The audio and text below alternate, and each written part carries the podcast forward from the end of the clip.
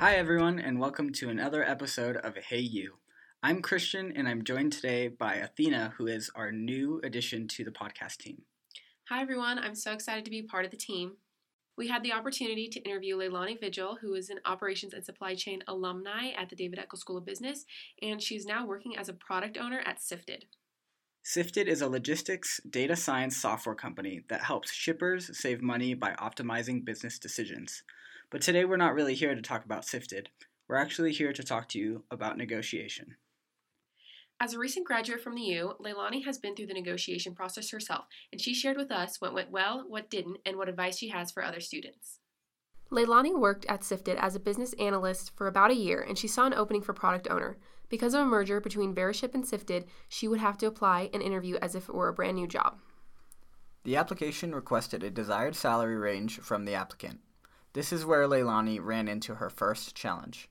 She put down a number and reached out to Jacob Newman, a former career coach at Business Career Services, to discuss the opportunity and talk about negotiation. And when I told Jacob the amount that I put on there, he was like, Oh, Leilani, it's really low for what this position actually entails. And he actually told me that most students that receive a job offer like this are usually master's students. And he just kept talking about that. And I got really worried because I was like, Well, dang it, maybe I put, set my bar really low. So, as Leilani mentioned, she got stuck in the situation of putting too low of a starting salary on the application. She did this because she was comparing herself to other people and didn't feel confident at the time in asking for what she felt she was worth. Leilani's story of undervaluing herself at first is one that we hear far too often. Undervaluing yourself can happen at any point in time in your career or otherwise. Many students don't realize just how much experience they gain from their classes and activities in school. Leilani only had two jobs before applying to Sifted, but she was able to communicate the skills she had learned from her courses and tie them to the role she was applying for.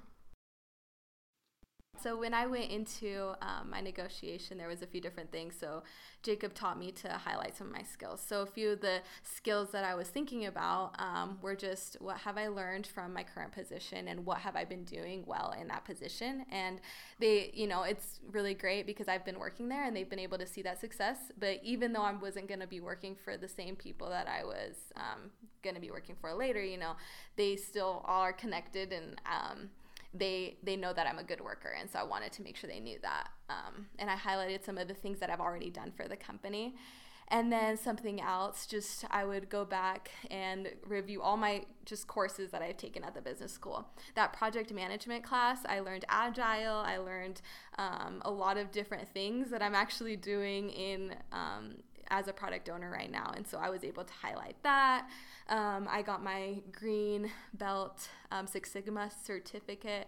Um, and so I was able to highlight that and just different things. And I also um, worked for, I did an internship like capstone project for PepsiCo, and then I for with Golf Trailblazers, I did a project with Concentric. So there's just different things that I thought I could put onto the table. Yeah.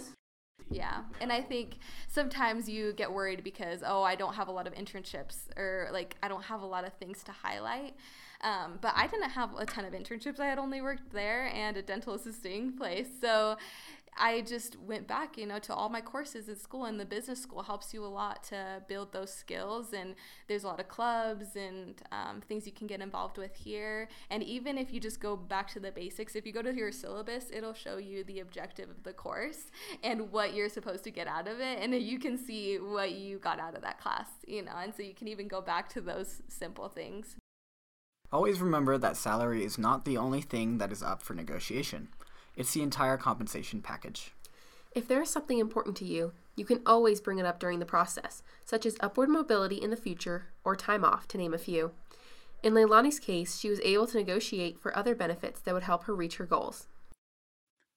And so I was happy because I wasn't sure if I could even get it up to what I had originally even asked, but it still wasn't the amount that I had asked him for. And so I tried to see if there was anything I can do to get more, and they were really set on the amount that they said. So I was like, okay, well, I can't have more right now, but I really wanted to talk through maybe the opportunities that I had with the company to be able to grow and when will I be able to actually earn the amount that I'm asking for. So I made sure that they knew that I was willing to learn and do my best to be able to reach that. And I wanted to know the path that I needed to take to be able to do that. And so when I talked to um, them, I was able to negotiate a bonus for myself as well after the original increase that they gave me. And I was also able to negotiate for them to pay for some of some courses for me to take so that after I take those courses, then they'll be reevaluate how I've been doing in my position and reevaluate how um, how I did through the product owner and product management course. And I was really happy by the end. I actually got really close to how much I was asking for based off of the bonus plus all of the courses that I'm being able to take. And I think that those courses will help me set me up for the future wherever I go. To summarize, Leilani's story started with her requesting too low of a salary on her application for a new position. With help from her career coach, she was able to highlight the skills she had learned through previous experiences in classes and use them to negotiate her worth. More than just negotiating salary, she was able to get courses that would help her move up in the future. We hope you can take some tips from this episode and find success in your next interview. A huge thank you to Leilani for joining us on today's podcast. We wish her the best on all her future endeavors and hope she enjoys her time at Sifted. If you enjoyed this podcast, make sure to give us a follow, a like, and leave a review so that we could continue to create better content for our audience. Thanks for joining us on Hey, hey you. you.